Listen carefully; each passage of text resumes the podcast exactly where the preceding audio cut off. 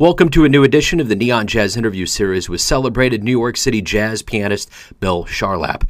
He has a new 2021 CD out called Street of Dreams, done with his trio of bassist Peter Washington and drummer Kenny Washington. This is a trio 25 years in the making, celebrating their home of New York as it emerges from an unprecedented COVID period of no live music. His father was Broadway composer Moose Charlap, and his mother is singer Sandy Stewart, who toured with Benny Goodman and was a regular on the Perry Como show. Music has always been his reality. He started playing at 3 and has shared the stage with the likes of Phil Woods, Tony Bennett, Gerry Mulligan, Wynton Marsalis, Freddie Cole, and the great Houston Person. His story is a testament to the strength and grace of jazz. Enjoy. Man, it's a pleasure to speak with you. I've been a big fan. I've had you on the show quite a bit over the years, so thank you for taking a minute out. I'm delighted to talk to you, Joe.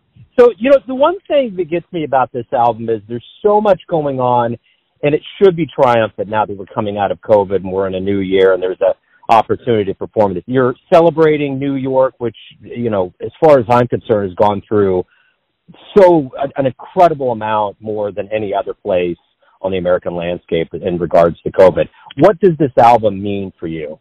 First of all, COVID or no COVID, New York is our home as a trio. There are so many places that are central to our lives performance-wise, none more than the Village Vanguard, but also including as at Lincoln Center and 92nd Street Y, where I've run a concert series for many years. Kenny and Peter and I have been playing together now for about 25 years, and the chemistry is so natural and was always so natural from the very beginning, but has grown in its depths. And we've learned from each other. I think that we've influenced each other in the way that we play together, in a sense. Sometimes players talk about, well, I was influenced by this master, and that's true. But I think we're equally influenced by our peers, maybe even more so if you think about it. You know, Charlie Parker's influenced by Dizzy Gillespie. Dizzy Gillespie's influenced by Charlie Parker, etc. Speaking of the COVID part, we played at the Village Vanguard for the first time, again, with people there in September for 2 weeks, and it was a magnificent feeling. It's been a magnificent feeling to be in places like Birdland, where I just did a lovely week of duets with some of my all-time favorite musicians, Houston Person, Chris Potter, John Faddis, and 2 nights with the maestro Ron Carter. Full houses, everyone is there, and New York is alive and swinging. So that's all really wonderful. In terms of this album, we did it just like we were playing a set. I played 4 songs with the trio. We took a break. We came back the next day. We played 4 more songs, and that was that. So the flow is very natural. And in the way that we think about things, we try to tell a story with each piece. Lastly, I think very importantly on this album is the beautiful work of James Farber, who is such a great recording engineer that he is able to capture perfectly the nuance of sound that we get individually our instruments and also collectively. So with all of those things together, I feel very happy about the photograph, the snapshot that this record is. That's what all records are, especially improvised music. You know, you're taking a snapshot of something that happens only once. And what makes it alive is how extemporaneous it is, how much you're listening to each other, how much nuance there is. And James is able to allow for us to create those kind of coloristic palettes without any manipulation whatsoever. Once it's set, we're creating all our own dynamics and volumes, yet you're hearing everything all of the time. Nothing gets covered, and nothing loses any depth. So that's how I feel about it. And I guess that's the thing about when you do play with other musicians, it's really almost kind of like a marriage. After 25 years, you've been around each other a long time, and it's communication. Well, that's true. I mean, yeah. That's true. But also like a marriage, the chemistry is either there from the jump or it's not. And it's very difficult to build it if it doesn't exist. Well, 100%. It was interesting for me to recently, I put on the first album that we made, where you can hear that instant chemistry. It was called All Through the Night. It was on Crisscross Jazz, a Dutch label based in the Netherlands, in Enschede. I really could hear the way that we have grown as people and musicians and together as a band, although that chemistry was there right away. I just found it interesting to hear the types of story that we're telling now. So I got to know, what were the audiences like when you played live? They have to feel different now that you're back on the stage. We appreciate it so much. And the main thing about this, besides the obvious, which is all of the loss and all of the people who've really suffered, I've been one of the very lucky ones. My family is safe, I'm safe, and everybody's fine. But we miss everybody, and we miss the intimacy. And I think that the audience, especially in our music, it's so much about a conversation happening between the musicians, happening against the canvas of time and what has been created before in our art and our place in it. All of these different things are there. But the audience really felt wonderful in all of these places. The feeling that what we have should never be taken for granted. I hope that that stays. You know, any time the human race goes through some tragedy, maybe there's something good to hang on to in terms of gratitude, and I hope we can hang on to that. Yeah. We're not out of woods yet, but things are much better. Without a doubt. You know, and that's the thing, too, about this. You know, with this break, we've all been self-reflective. We've had to really be with ourselves and think about things. How do you see both yourself and the world of jazz emerging stronger after this long after? I'll tell you one thing that I think is true, and I've heard other people talk about this. I read about, I can't remember who was saying it, but it was somebody very important. It's as if the musicians want to come and play with more depth and emotion than ever. You know, the heart knows everything that the head knows. And if you lead with the heart and you have the courage to lead with the heart, it will always make the right decision for you. I think that people are playing better than ever. That's what I'm trying to say. I think that somehow the value of what it is, the idea that we don't take any of it for granted, is paramount right now. And I believe that that is coming through not just in our group, but in all of the music that I've been hearing. I've been hearing magnificent performances from so many incredible musicians. Just last weekend, Artemis and Diane Reeves concert, they split the bill. You know, Ringy's wonderful group with Alison Miller and Nicole Glover and Ingrid Jensen, Noriko Ueda, and Anat Cohen. They played so beautifully. I just heard them at the New Jersey Performing Arts Center. And everyone is just coming out and playing with such passion. I think that we're in a very healthy place in terms of art because there's so much to express and so much that we want to reach out and feel together. I feel that in Kansas City. You know, I want to kind of go back to the beginnings of your life here with your father, Moose, who is a Broadway composer, and your mother was a singer that traveled with Benny Goodman. Was it always in the stars that you were going to be a musician, or did you have any other dreams? Well, yes. I always knew that I would be a musician. I don't think it was ever a choice. It just seemed to be a given. Nobody said that's what you're going to do or that's not what you're going to do. It's just what I did. My mother, incidentally, is very healthy and still singing like an angel. She's 84 years old and she's in great shape.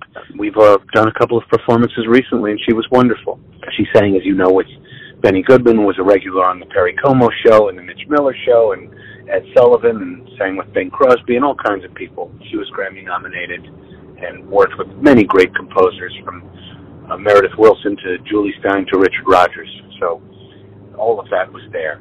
I was just always surrounded by music and especially popular song and theater writers. You know, my father was one of the great theater writers, having written songs from Peter Pan and his work with Carolyn Lee there, and people like Yip Harburg and Alan and Marilyn Bergman and Charles Strauss.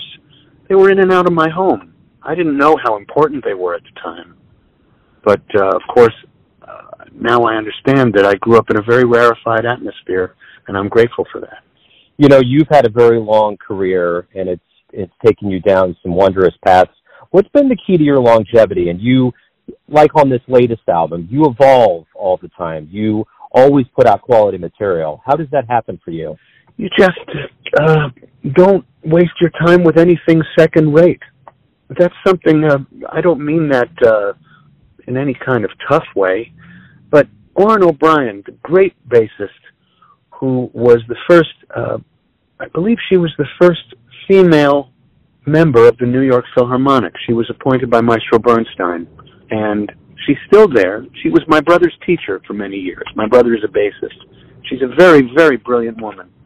And that was something that she said once: don't waste your time with anything second rate. So I spent time over this time with Mozart and Brahms and Bud Powell and Earl Hines, etc. To me, if you're surrounded by the best and the highest quality, then it's going to become a part of you. It doesn't. I'm interested in all the music that's going on around me and my peers and the young musicians coming up, but there's no substitute for Monk and Bud Powell and Louis Armstrong and Charlie Parker.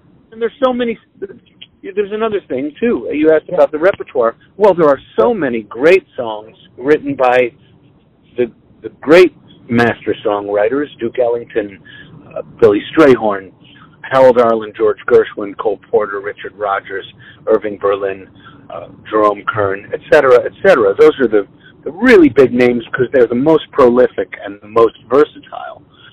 But there are still so many songs and so much music to cover, not to mention the giants of jazz composition, people like Horace Silver and Kenny Dorham and Cedar Walton, etc. So there's so much music we've not recorded yet, and for us it's become pretty easy. There's so much music in our book, and it's always evolving, and it could change from night to night. We might change keys, we might change the approach to a song. All of those things can change, and should. Well, and you personally played with a lot of masters, like Phil Woods and Gerry Mulligan, Wynton Marsalis, the list goes on. What did these musicians give to you that you, in turn, are giving to younger musicians that you play with? Well, hopefully it's something that I'm giving with honesty and just sharing some of the messages that I got from those master artists. And each one of them has some, not just some, but maybe many lessons that you can learn about them. Each one that you mentioned, something comes to mind, like the visceral virtuosity of Phil Woods on a night-to-night basis, the glorious, almost spiritual sound of Gerry Mulligan. Not almost, quite spiritual sound of Gerry Mulligan. It's like a cello, the way that he played. The poise and accuracy and burst tone and originality of the line in Wynton Marsalis playing, the choices that Jim Hall made like a great painter or sculptor. It's like playing with Marc Chagall or Henri Matisse or something like that. Tony Bennett's line, his ability to make a song, a definitive version of a song, and the painter who is part of Tony Bennett as well. I think all of those things get inside the music, and they become messages parted musically. It's not always verbally. You know, I think that's why we have music, to say what we can't say with words. Let's say you have a drink tonight. You run into your younger self around the time that you were really becoming a professional musician. And based on the wisdom that you've gotten over all these years, you could give yourself one piece of advice. And this isn't a regret question. This is merely taking your wisdom and giving it to your younger self. What would you say to your younger self? Everything's going to be okay. Yeah, I dig it. Best I can do. Breathe and enjoy the process.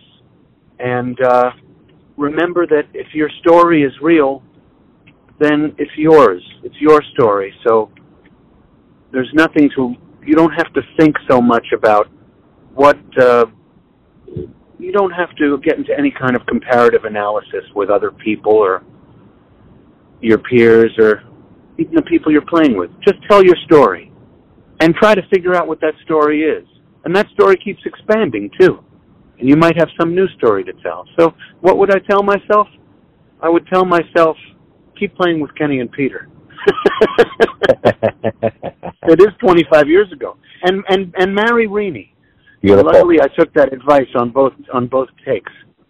Absolutely, man. So everyone has a perception of you, your family, your friends, your fans, the world at large, but you live your life. You perceive yourself. Who do you think you are? I hope I'm somebody who can help people feel raised in who they are and the value of who they are at any point in their journey and at any age. That would be my highest goal. Who else am I? I don't know. I hope that we can all have. I hope that it's fun to hang out and it's not too serious. And it's serious as a heart attack when we're on the bandstand, but at the same time we should have some fun. Life is about having some fun too. So don't take it too seriously. Of course, take it as seriously as you can at the same time. Beautiful. Bill, thank you, man. I really appreciate your time today. Good luck with everything as we move forward. Well, thanks so much, and it's delightful to talk to you. And if I can ever do anything for you, just please let me know. And thank you for taking the time. Thanks for listening and tuning in to another Neon Jazz interview, where we give you a bit of insight into the finest players in New York, Kansas City, and spots all over the world, giving fans all that jazz. Thanks to Bill for his class, music, and time. If you want to hear more interviews, go to Famous Interviews with Joe Domino in the iTunes Store. Visit Neon Jazz at YouTube.com, and for everything Neon Jazz all the time, go to the neonjazz.blogspot.com. Until next time, enjoy the jazz, my friends.